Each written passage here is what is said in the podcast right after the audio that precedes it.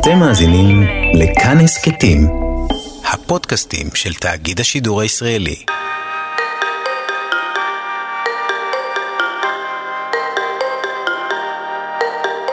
לא הייתי בטוחה כל כך מאיפה להתחיל. אני יושבת עם הלפטופ על הברכיים ובניסיון להתחיל לכתוב השפלתי מבט וראיתי את הבטן שלי. לא שאני כל כך לא סובלת. אז נתחיל ממנה. אני לא סובלת את הבטן שלי. ולא את הסנטר הכפול, את השקעים העמוקים בחיבור הירך, או את הנקודה שבה הירכיים שלי משתפשפות כשאני בשמלה. לפעמים עד שאני נפצעת, למשל אתמול. הכל מתחיל ונגמר בשתי מילים.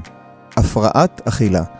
או כמו שאני קוראת לה ולדיכאון שלי בשתי מילים אחרות, הסרטן שלי. את הטקסט הזה כתבה לילו פיניקס שלו, אחת המרואיינות בפרק האחרון של סליחה השאלה שעסק בהפרעות אכילה. אה, אני יהודה זריל מאיר, עורך מנור בראון, ואתם אה, מאזינים לפרק נוסף של סליחה על עוד שאלה. היי לילו. אהלן. מה שלומך? מעולה, מה איתך? בסדר גמור. אני חייב להגיד לך משהו, שאם היו שואלים אותי עם, עם מה את מתמודדת, הדבר האחרון, האחרון שהייתי חושב זה שאת מתמודדת עם הפרעת אכילה. זה משהו שאני שומעת המון. אף כן? אחד לא מאמין עד שלא קוראים אותי או עד שאני לא פותחת את הפה ומספרת על זה. אה, לפרטים. כי בעצם הדימוי, לפחות שלי ושל אנשים אחרים שמדברים על הפרעות אכילה, זה או שאת מאוד מאוד מאוד רזה, או שאת מאוד uh, שמנה. מסתבר שיש אמצע. כן. את uh, סובלת מהפרעת יתר, אכילת יתר כפייתית. אכילת יתר כפייתית. מה זה אומר? זה אומר שיש לי בולמוסים, כמו שיש בבולימיה, אבל uh, אין לי היטהרות אחרי, לא עם הקאות, לא עם משלשלים, לא עם ספורט, מה שאומר שיש תקופות שבהן אני מתנפחת ועולה המון המון המון במשקל. Um, ואוכלת באמת כמויות היסטריות. בשנים האחרונות קצת פחות, אבל בתקופה, בתקופה העיקרית, בתקופת השיא, אה, עליתי בשלושה חודשים 25 קילו. מה את אוכלת? הכל? מה אני לא אוכלת? אה. יהיה יותר אה, קל, והתשובה היא כלום. אה, אני אכלתי בימים הקשים של זה, באמת הכל מהכל. אוכל שאני אהבתי, אוכל שאני לא אהבתי, אוכל מקולקל, אוכל קפוא, אוכל שפג תוקפו, אוכל שלא סבלתי, הכל מהכל, הטעם לא שינה. העיקר היה פשוט למלא, למלא, למלא, למלא, ללעוס, לבלוע, לרצות למות, מרוב שכאב לי. אמ, ממש ממש לא שינה מה, אני שנים לא טעמתי את האוכל שלי. זאת אומרת שפשוט דחסתי. אה, עם בן אדם מהשורה, ואם אפילו אני היום אוכלת כדי ליהנות, אוכלת כדי לחיות, אוכלת כדי uh, לקבל חומרים תזונתיים וליהנות בארוחה, אז uh, זה לא היה מצב במשך שנים, פשוט דחסתי. Uh, לא, לא שמתי לב לטעם, לא נהניתי מביס אחד. אני לפני התוכנית uh, קראתי טיפה דברים באינטרנט, וראיתי שה... הדבר שהרוב מדברים עליו, רוב החוקרים מדברים עליו, זה שהפרעות האכילה נובעות בעיקר בגלל uh, תרבות האידיאל היופי שיש היום. צריכה להיות רזה, גם בפרסומות ובסרטים ובכל המקומות, רזה, רזה, רזה, רזה, רזה.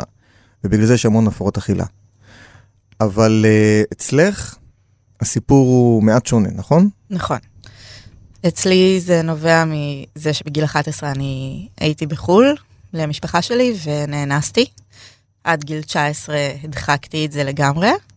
בגיל 16, איפשהו באמצע, הפוסט-טראומה צצה לה עם דיכאון והפרעת אכילה, שבדרך כלל גם הולכות יד ביד, סטטיסטית. זאת אומרת, מגיל 11 עד גיל 16, את מתנהגת כרגיל. נכון. לא זוכרת בכלל מה קרה? כלום. שום דבר. זכרתי ממש את ההתחלה של זה, ואת האונס עצמו, היית שואל אותי אם נאנסתי, הייתי אומרת לך שלא. היית שם לבד, בלי המשפחה, חזרת לארץ, והמשכת כרגיל. בדיוק. ואז בגיל 16, את מתחילה, יש לך את ההתחלה של הפרעת האכילה, נכון? נכון. איך זה קורה? Uh, יום אחד פשוט לא הייתי רעבה, בקושי אכלתי. למחרת שחזרתי את התפריט של אותו יום, כי הרגשתי קלילה והרגשתי בשליטה, וזה היה מאוד נחמד. וככה עוד ועוד ועוד. התקיימתי ממשהו כמו 300-500 גג קלוריות ביום. התחלתי לנהל יומן אכילה, שבו תיעדתי כל ביס שהכנסתי. ובמשך חצי שנה ירדתי במשקל, לא הגעתי לתת משקל, אז אנשים לא שמו לב שיש איזושהי בעיה. הרגשתי בהיי, יש אופוריה מלא לאכול, מתחושת הרעב הזאת. אופוריה מתחושת רעב. כן, הרבה אנורקטיות מדווחות על זה. ממש אופוריה מהשליטה, מתחושת הרעב, אפשר פתאום להתרכז בדברים אחרים. עד שיום בהיר אחד, פשוט אה, זה התהפך, ולא יכולתי להפסיק לאכול. ועד אז, כשאת מנהלת את היומני אכילה, המשפחה לא שמה לב, אף אחד לא שם לב? אף אחד לא שם לב. אה, מבחינתם רזיתי, נראיתי אחלה, הרגשתי טוב. אה, אידיאלי אפילו. אידיאלי אפילו. לידם אה, עשיתי כאילו אני אוכלת, אבל ממש ממש בקטנה. כל השקרים של הפרעות אכילה יצאו שם ממש בגדול. ויום בהיר אחד פשוט הכל התפוצץ לי בפרצוף והתהפך להפרעת אכילה שלא ידעתי בכלל על קיומה, עד שידעתי על קיומה. Um, לא יודעת. איך, איך הבנת בכלל שיש לך הפרעת אכילה? מאיפה זה, מאיפה... זו הייתה הפרעה שבזמנו, לפני 16 שנה, לא הייתה מוכרת בכלל. אני לא ידעתי שיש הפרעה כזאת, ובכל זאת ידעתי באיזשהו חוש, אה, באינטואיציה, שזה מה שיש לי. כי היה לי ברור שמשהו קורה לא בריא, לא אמור להיות, שמשהו גדול קרה. ואני אמרתי להם שיש לי הפרעת אכילה, ואני הלכתי לרופאת המשפחה ואמרתי לה, יש לי הפרעת אכילה, והיא לא ידעה בכלל על מה אני מדברת. הרופאה לא ידעה מה זה הפרעת אכילה.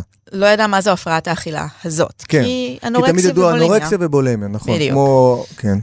זה, זה מה שכולם מכירים. אז מה היא חשבה שיש לך, הרופאה?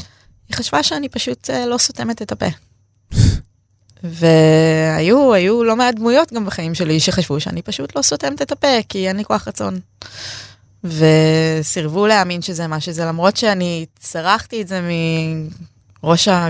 מגגות הבתים זה מה שיש לי תעזרו לי. אבל אנשים לא ידעו איך לאכול את זה.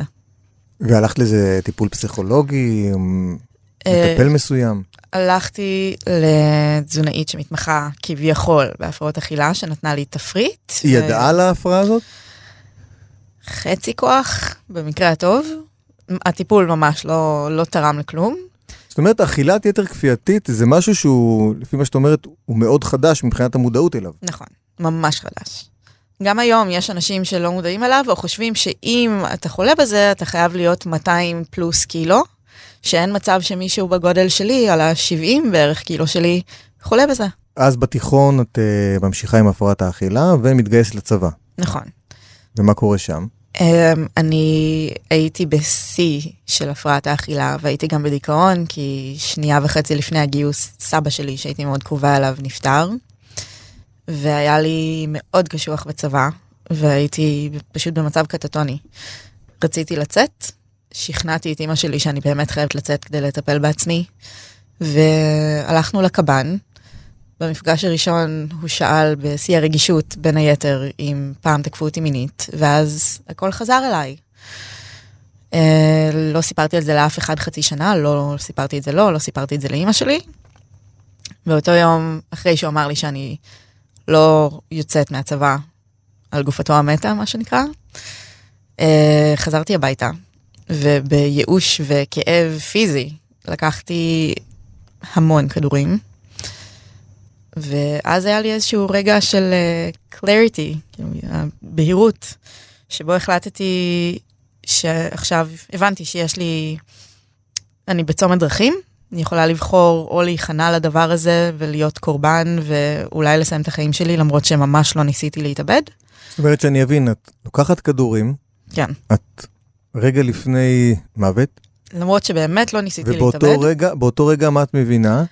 שיש לי בחירה, או להיכנע לדבר הזה ולהיות קורבן, או לבחור בחיים, ולא סתם בחיים, בחיים שאני רוצה ושבאמת מגיעים לי, ולהילחם בדבר הזה.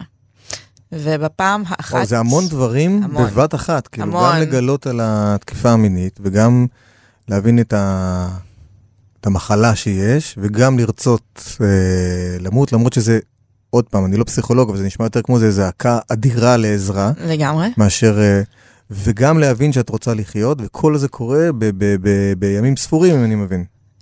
אה, ביום אחד. לא ביום אחד. ביום אחד, הכל קרה במרווח של כמה שעות. ואני פעם אחת ויחידה בחיי, באותו יום, הכיתי מרצוני החופשי בניסיון להקיא ולא ממחלה או משהו. אה, הכיתי את כל הכדורים ויצאתי בסיכומו של דבר מהצבא כמה שבועות אחרי זה. התחלתי לטפל הוא בעצמי. הבין פתאום שכנראה... הוא הבין ש... לא. שאני לא אועיל למערכת. כן. אה, ושחרר אותי. אה, יצאתי מהצבא והתחלתי לטפל בעצמי. מה זה אומר לטפל בעצמך? התחלתי לעשות תהליך אישי מאוד מאוד מאוד אינטנסיבי שנמשך כמה שנים טובות תכלס עד היום. נפרדתי מהחבר המתעלל שהיה לי, אה, מצאתי חברים חדשים, זאת אומרת, מהחבר המתעלל. היה לי חלה... חלה- היה לי חבר מתעלל רגשית, נפשית, מינית. הוא היה, הוא, היה, הוא היה מודע לה, להפרעת אכילה שלך? כל מי שסביבי היה מודע. הוא ספציפית היה מאלה שאמרו לי שאין לי כוח רצון אם אני משמינה, שהוא ייפרד ממני אם אני אמשיך להשמין ואם אני לא ארזה, שהוא ייפרד ממני אם אני לא אעשה איתו יותר סקס, הוא היה קסום. וואו. ו- תני לי, אני מנסה שנייה להיכנס לראש שלך. מה, מה זה גורם לך שאת שומעת את הדברים האלה? בן אדם עם, עם, עם ההפרעת אכילה. מה הדברים האלה, מה, מה זה יכול לגרום? אה, זה שובר את הרוח. זה גם ככה יש דיכאון שנמצא שם כל הזמן, והפרעת אכילה שנמצאת שם כל הזמן, ויש קולות בראש ש... שכל הזמן אומרים לי מה לעשות, לא קולות של סכיזופרניה, אלא להפרעת האכילה יש פשוט קול. אה, וזה דוחף אותי לסחרורים רגשיים ונפשיים מאוד מאוד עמוקים. זה גורם זה, לי... זה גורם לך יותר לאכול או פחות לאכול? זה או... גורם לי חד משמעית יותר לאכול. Uh, בבקרים מרהיבה את עצמי, חוזרת הביתה מבית ספר או מאיפה שזה לא יהיה, ומתחרט על המקרר, על המזווה, מחסלת מלאים, זאת אומרת, מהבוקר עד אחרי צהריים את לא אוכלת כלום. כלום? אולי ירקות, בלי כלום, בלי מלח, יום בלי שלם. כלום, כלום, כלום. נכון. כל יום הייתי אומרת לעצמי, זהו, ממחר אנורקסיה שוב, ייי. ומחר אני אריב את עצמי, אז היום אני יכולה להתחרע על הכל, כי you only live once, והיום הזה לא יחזור, רק שלמחרת זה היה קורה בדיוק אותו דבר. וכל זה קורה, עוד פעם, שאני אבין, אחרי הצבא. זה קורה בתיכון, זה, זה קורה קורה אחרי בתיכון הצבא, ואחרי הצבא, אוקיי. בצבא, ואת ממשיכה עם טיפול, וחלק מה... אם אני מבין נכון, חלק מהטיפול זה גם עניין של השם שלך, נכון? נכון, קוראים לך לילו פיניקס. נכון. לילו זאת הבחורה... המהממת, מאלמנט החמישי. פיניקס זה עוף החול. נכון, זה שמת וחי מחדש, נכון? עולה מהאפר, עולה מהאפר וחי כל פעם מחדש. כן. למה החלפת שם? אה, ודווקא לשמות האלה? שמות מאוד מיוחדים. תודה. כי לא התחברתי בכלל לשם הקודם שלי, לא סבלתי אותו עליי בכל מקרה. וגם כי כמו שיש משנה מקום, משנה מזל, רציתי משנה שם, משנה מזל. פתחתי דף חדש, זה היה כן, חלק אבל זה לא מהתהליך. ששינית את השם למאיה או לליה. שינית שם לשמות שהם לא כל כך אה, טריוויאליים, לילו ופיניקס. יש אני- לזה משמעות. אני לחלוטין בחרתי בשמות עם משמעות, יש לי קטע מאוד uh, אינטנסיבי עם שמות, ואני חיה חיים לא קונבנציונליים. Uh, אולי למתבונן כן, למתבונן מהצד, אבל uh, אני יודעת שלא. אז הייתי צריכה שמות שישקפו את זה. בהם את מרגישה בנוח עם השמות. היום אני הכי אוהבת את השם שלי בעולם, והוא. מייצג אותי ב-100%.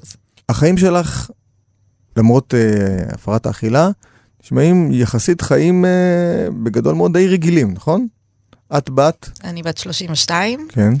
Uh, יש לי ילדה מהממת שבדיוק uh, חגגה שש לפני כמה אה. ימים. אני גרושה, אני פעילה פמיניסטית כבר שש שנים, מאז שהייתי בשיא ההיריון איתה התחלתי להתעניין בזה. בין היתר אני תומכת מאחורי הקלעים בנשים ואנשים נפגעי תקיפה מינית ושסובלים מהפרעות אכילה וסובלים מדיכאון. ויודעים שיש לי תמיד אוזן קשבת לתת. ואת בזוגיות היום. נכון. עם ו- בחור מהמם. ב- ברור, מה? ברור. איך אפשר שלא? ו... אפשר שלא, תתפלא. אה, כן? מקווה, לך מגיע הכי טוב. אבל אה, איך הוא מתמודד עם ההפרות אכילה?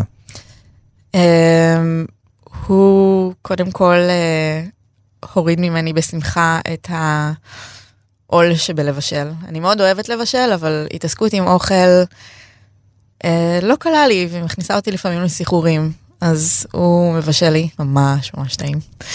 והוא הולך איתי לפעמים לפגישות עם הפסיכולוגית שלי, המטפלת שלי.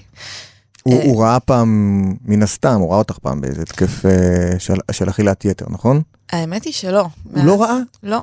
אנחנו כמה חודשים ביחד, כן. ומאז שאני איתו, כשאני איתו, אני אוכלת הכי מאוזן והכי מסודר שיצא לי וואו. לאכול. Uh, בדרך כלל ההתקפים הם לא מול אנשים בכל מקרה. אף פעם לא מול אנשים? היו לי התקפים מאז שאני איתו.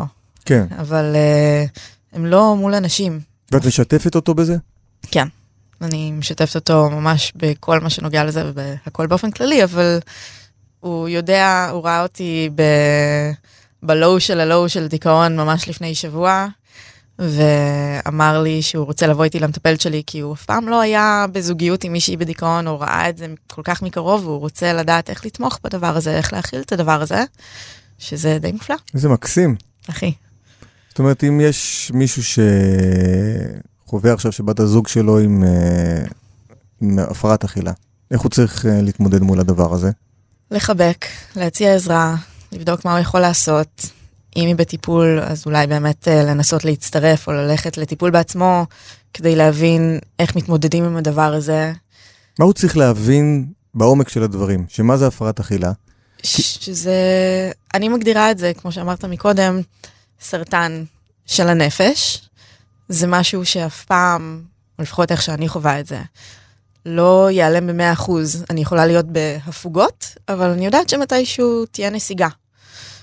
משהו אה, כרוני. כן. זאת אומרת, צריך להבין שזה מחלה, כמו כל מחלה אחרת, שצריך פשוט להתמודד איתה, אי אפשר לשנות את זה. זה לא משהו שאם אני אגיד לך, תעשה ככה, זה ישתנה, נכון? זה כמו אסתמה או סכרת, זה לא הולך, חיים עם זה. לומדים להתמודד עם זה, עם השנים ועם הגיל, מאז גיל 30 בערך למדתי להתמודד עם זה יותר טוב, מאז הטיפול שאני נמצאת בו בשנה האחרונה למדתי להתמודד עם זה הכי טוב, זה לא ייעלם. אמ, זה כל כך לא ייעלם שאני לא זוכרת איך זה בכלל מרגיש לא להיות עם זה. איך הראש שלי, איך המוח שלי חושב, איך המחשבות שלי מתנהלות בלי זה. כן. עכשיו יש לך ילדה. נכון.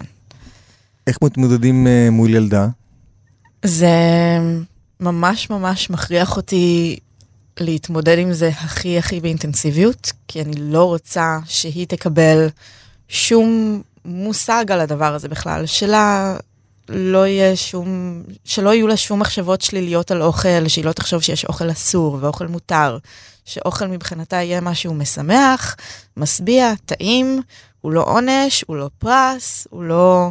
שום דבר שהוא לא אמור להיות, שלא יהיו לה ענייני דימוי גוף, אני לא מרשה לאף אחד ואני בעצמי גם לא מדברת איתה לא, לא לידה. לא על דיאטות, לא על השמנה, לא על הרזייה, הרזייה זה לא מחמאה, השמנה זה לא השפלה. אני חושב שהדברים שאת אומרת זה דברים שכל ילד לדעתי, אם אני מבין נכון, צריך... ברור. שככה צריך להתנהג, לא לדבר, לא להתעסק בזה יותר מדי. נכון, כמה שפחות התעסקות. אוכל זה אמור להיות שמח, זה אמור להיות משהו שיושבים כל המשפחה ליד השולחן, אוכלים, נהנים, מספרים איך היה היום. לא צריך לתפיסתי, לעשות מזה אישיו יותר מזה, כי אני זוכרת שסבתא שלי, זכרה לברכה, הייתה כל היום יושבת עליי ועל אח שלי, שנאכל, למה לא אכלתם, איך לא אכלתם, זה סבתא, זה פולניה, זה, זה חלק מהתפקיד, אבל uh, אני היום לא מרשה לאימא שלי להיות ככה עם הבת שלי, כי אני זוכרת את הזיכרונות האלה באופן כל כך מוחשי. גם כשהייתי בהתקפי האכילה ובכל השלב הזה, היא הייתה כל הזמן מכריחה אותי לאכול, ואני ניסיתי להרעיב את עצמי, וזה התנגש מאוד, וזה נורא הקשה עליי. ואני רוצה שלבת שלי לא יהיו כל העניינים האלה. בעיקר כי היא אוכלת ממש ממש ממש מהדברים, אז בכלל. טוב, היא עוד צעירה, חכי, לאט לאט. אה, כן, מקווה שזה יתאזן לו. באחד מהפוסטים שכתבת בפייסבוק שקראתי, כתבת משהו מדהים על, ה... על ההיריון. כן. ועל הלידה. ועל המראה שלך, נכון? בהיריון זו הייתה התקופה היחידה ב-16 שנות הפרעת אכילה שלא סבלתי מהפרעת האכילה ולא שנאתי את הגוף שלי ולא הרגשתי כלפיו שום רגשות שליליים. איך את מסבירה את זה? הגוף שלי יצר חיים שאני כל כך כל כך רציתי. ועליתי בהיריון המון, שקלתי 90 קילו, עליתי איזה 25 קילו. אה, אבל לא היה אכפת לי, הרגשתי זוהרת, הרגשתי סקסית, למרות כל הסנטרים הכפולים והמידלדל והירכיים המשתפשפות שכל כך מציקות לי ביומיום. אה, פשוט כי ידעתי שאני עושה כאן משהו מדהים, ו... והרגשתי מהמם. אז uh, זו התקופה, באמת, התקופה הכי טובה שהייתה לי מבחינת הפרעות זאת אומרת, הסתכלת על עצמך במראה, כי אם אני מבין נכון, אה, כשאת מסתכלת על עצמך במראה, כתבת משהו שבניגוד לאנורקסיה, נכון? כתבת שבניגוד לאנורקסיה שהן רואות את עצמן שמנות, את מסתכלת ו... בעיית דימוי הגוף שלי היא הפוכה. אני בראש שלי מרגישה מאוד רזה, מסתכלת במראה או רואה תמונות ונחרדת מזה שהגוף שלי הוא לא רזה כמו שחשבתי, ואני רואה קודם כל את הסנטר הכפול. אבל גם בהיריון עצמו, זה, את, את, אפשר להגיד, את היית בשיא ה... הייתי בשיא. ובכל זאת... נכון, משהו שם... ואני גם ראיתי שכתבת שגם אחרי הלידה, הייתה תקופה יפה שלך. מבחינתך. נכון, אני רזיתי מאוד אחרי הלידה, לא היה לי זמן לאכול, ואני גם לקחתי איזושהי תרופה שתופעת לוואי שלה הייתה אה, ירידה בתיאבון. ירדתי הכי שירדתי אי פעם. הגעתי למשקל אה, שיא שלילי, והרגשתי נהדר, אבל הפרעת האכילה עדיין הייתה שם ברקע, כשבהיריון היא באמת לא הייתה. והיום את עדיין אה, לוקחת אה, את הכדור? לא. למה? אה, זה היה כדור למניעת מיגרנות, שבסיכומו של דבר עצם הבליעה שלו גרמה לי למיגרנות. זה היה יורד בגרון, מיגרנה הייתה מתחילה. משהו שאמור למנוע מיגרנות עשה לך מיגרנות. כן. יפה, נשמע מעניין. היה בהחלט מעניין. אבל חשבת להשתמש בטיפול תרופתי? אני אה, לוקחת אה, נוגדי דיכאון כבר שנים, ובגלל שהרסתי לעצמי לחלוטין את בלוטת התריס, עם כל ההרעבה מחד ובליסה מנגד, אז אני לוקחת גם הורמונים לבלוטת התריס, שאחראית על חילוף החומרים. אה, והיום אני די מאוזנת, ובמשקל די מאוזן, למרות שפה ושם יש התקפי אכילה, לא כמו פעם. אני רוצה, אני רוצה שנייה להבין. את עכשיו עומדת מול המראה, ואני, מי שלא רואה, אני חייב לומר, את בחורה מאוד יפה, ובאמת, כאילו, את מסתכלת עכשיו במראה. מה, מה, כש, כשאת בהתקף, מה שנקרא, מה את רואה? אני רואה קודם כל את הסנטר הכפול, ואת השקעים בחיבור של הערך, ואת הצלוליטיס, ואת הבטן, ואז אני רואה פרצוף, ואז אני רואה שיער, ואז אני רואה קעקועים, ואז אני רואה את כל השאר. זה העיניים שלי מתמגנטות למקומות האלה. אמ, ואני מרגישה גם, כשאני באמת רואה תמונה שלי שלא אני צילמתי, סלפי מדוגם וזה, אני מרגישה ש... שזה לא הגוף שאני אמורה להיות בו. אני מכיר הרבה אנשים שמסתכלים במראה, וגם יגידו לי, אני קודם כל, אני רואה את הסנטר הכפול, אני רואה את הכרס, אני רואה את הקרחת, זאת אומרת, זה נשמע בגדול מאוד כמו משהו מאוד אה, רגיל, אז, אז, אז, אז מה זה שונה בעצם מאחרים? אני לא זוכרת כל כך איך זה להיות בראש אה, בלי זה, כמו שאמרתי, אבל אצלי הקולות האלה והסלידה מזה והתחושות השליליות מזה, אני חייבת כל יום, כל היום, להילחם כדי שהן לא יכווינו את כל המעשים שלי שהן לא ידרדרו אותי להתקף דיכאון, שהן לא ידרדרו אותי להתקף אכילה.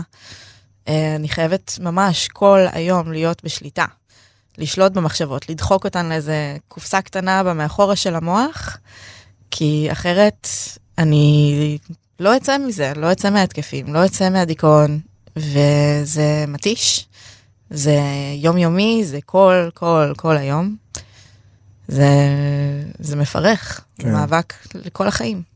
את היית טבעונית לאיזה תקופה, נכון? Uh, לתקופה ארוכה, מגיל 11 הייתי צמחונית, מגיל 19 התחלתי עם הטבעונות, כשעוד לא הייתה יותר מדי מודעות בארץ, זה היה לפני אי אלו זאת אומרת, שנים. בגיל 11 היית צמחונית, בגיל 16 התחלתי עם, עם אה, הגיע לך. הפרעות האכילה, ואז את עדיין היית צמחונית. נכון.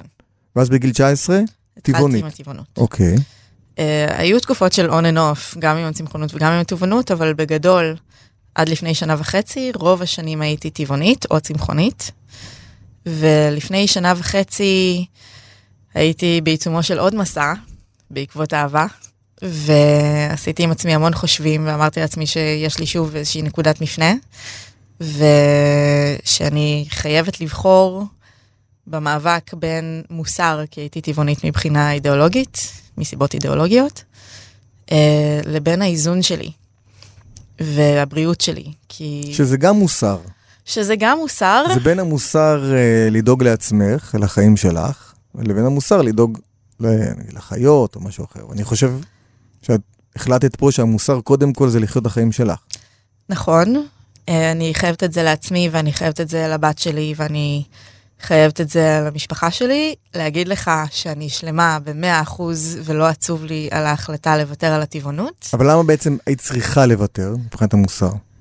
בגלל שהתעסקות בהגבלות כלשהן על אוכל מובילה אותי הישר לסחרורים והישר להתקפי אכילה והישר לדיכאון ומוציאה אותי מאיזון שעבדתי במשך שנים כדי להגיע אליו.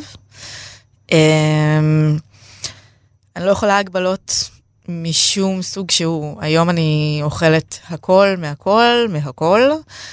אני מנסה לאכול ככה שלא יכאב לי, ככה שלא יהיה לי את הלחץ הזה בבטן שמזכיר לי את הכאב של התקפי אכילה. להפסיק כשאני, כשאני שבעה ולא כשאני מתפוצצת. אה, ברור שפה ושם יש אה, נפילות, אבל אה, כמו שאמרת, נפילות תמיד יהיו, כי זה תמיד, חלק, מה... תמיד. חלק מהמחלה, נכון, הכרונית. נכון. ואני מבין שפשוט כל מה שקשור להתעסקות באוכל, עדיף לשים את זה בצד. נכון, אני מנסה להשאיר את זה ברמה של אוכל זה כיף לי, משתדלת שאנשים אחרים יכינו לי את זה, למרות שאני יודעת ואוהבת לבשל, אה, כי באמת אני מנסה לצמצם מגע עם הדבר הזה, לצמצם חיכוכים, ו... ופשוט לנסות ליהנות ממנו ולפצות את עצמי על כל השנים שבהן בכלל לאוכל לא היה טעם, אוכל היה פשוט מכשיר עינויים. והיום יש לו טעם? היום, אה, בעיקר כשמולי האהוב שלי מבשל לי, הוא הכי טעים בעולם. את אמרת קודם שאת היום uh, מתעסקת בעזרה ובטיפול, ל... נכון? באופן מאוד מאוד לא רשמי. כן. לי, יש לי את הכלים של הניסיון שצברתי. איך אפשר לזהות אצל הילדים שלנו, אם uh, חס וחלילה יש להם נגיד uh, הפרעת אכילה, איך אפשר לזהות את הדבר הזה ומה אמורים לעשות? אה, אם פתאום הילדים, וזה מתחיל כבר בגיל ילדות, לא רק בשנות העשרה, אה, אם הילדים לא רוצים פתאום להיות אה, בארוחה, אומרים אכלתי אצל חבר, אכלתי בחוץ, באופן עקבי, אם הם לא רוצים לבוא לאירועים כדי אה, שיש בהם אוכל, כדי לא לאכול בהם, אם הם אה, מתחילים להתלבש אחרת בצורה שאולי מסתירה את הגוף, אה, אם יש באופן כללי הרבה עיסוק במראה, בדימוי גוף, אה, רואים אבל שהמשקל... ה- העיסוק במראה ובדימוי גוף הוא, בייחוד נגיד אצל בני נוער, ואצל, ובייחוד אצל, אצל בנות, כי גם ראיתי ש-90% מה, מהאנשים שסובלים מהפרעת אכילה זה נשים. נכון. העיסוק הזה גם ככה הוא, יהיה. הוא, הוא, הוא קורה כל הזמן, אז איך אני יכול לדעת, אם אני רואה נגיד את הבת שלי, איך אפשר לדעת שיש פה קו אדום שצריך לשים לב אליו? זה נעשה אובססיבי, מהמם. ברמה של כל הזמן. אם יש פתאום אה, התעסקות ממש מוגברת בספורט, או שהן מבלות אה, שעות בשירותים, אם המשקל עולה מאוד או יורד מאוד, אה, כי בדרך כלל זה ילך לכאן או לכאן. כמו שאמרתי, עליתי המון במשקל ואף אחד לא ייחס לזה איזושהי משמעות אה, נלווית. אה, אם יש תסמינים של דיכאון, זה בדרך כלל, כמו שאמרתי, הולך יד ביד. אז לשאול, להציע עזרה, לכוון אולי לטיפול, לא בכוח, כי דברים ש... יש איזה משהו שאפשר לעשות לפני שהולכים לטיפול? אה, לנסות לנהל על זה שיחה כנה, אולי לראות את הפרק. אה, איזה תגובות את מקבלת על הפרק? התגובות שאני מקבלת על הפרק הן אה, מפרגנות, כולן. אה, אנשים אומרים לי שהיה ממש אמיץ מצידי להופיע שם ולדבר כמו שדיברתי ולומר את מה שאמרתי. הגעתי לפרק עם אג'נדה מאוד ברורה, רציתי לציין את הקשר שבין תקיפות מיניות והפרעות אכילה ולנפץ את המיתוס שהפרעות אכילה נובעות נטו מדימוי גוף ומהאידיאל, אידיאל היופי, אידיאל הרזון. למרות שיש בזה גם. יש בזה גם, גם לי מן הסתם זה חלק. רזה זה מקובל, רזה זה יפה, זה חלק מזה.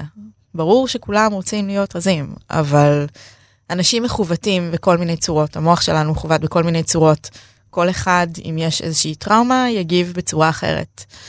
ובדרך כלל, אם יש הפרעת אכילה או דיכאון, יש איזושהי טראומה בעבר, זה לא נובע סתם ככה, כן. צריך איזשהו טריגר שיפעיל את זה.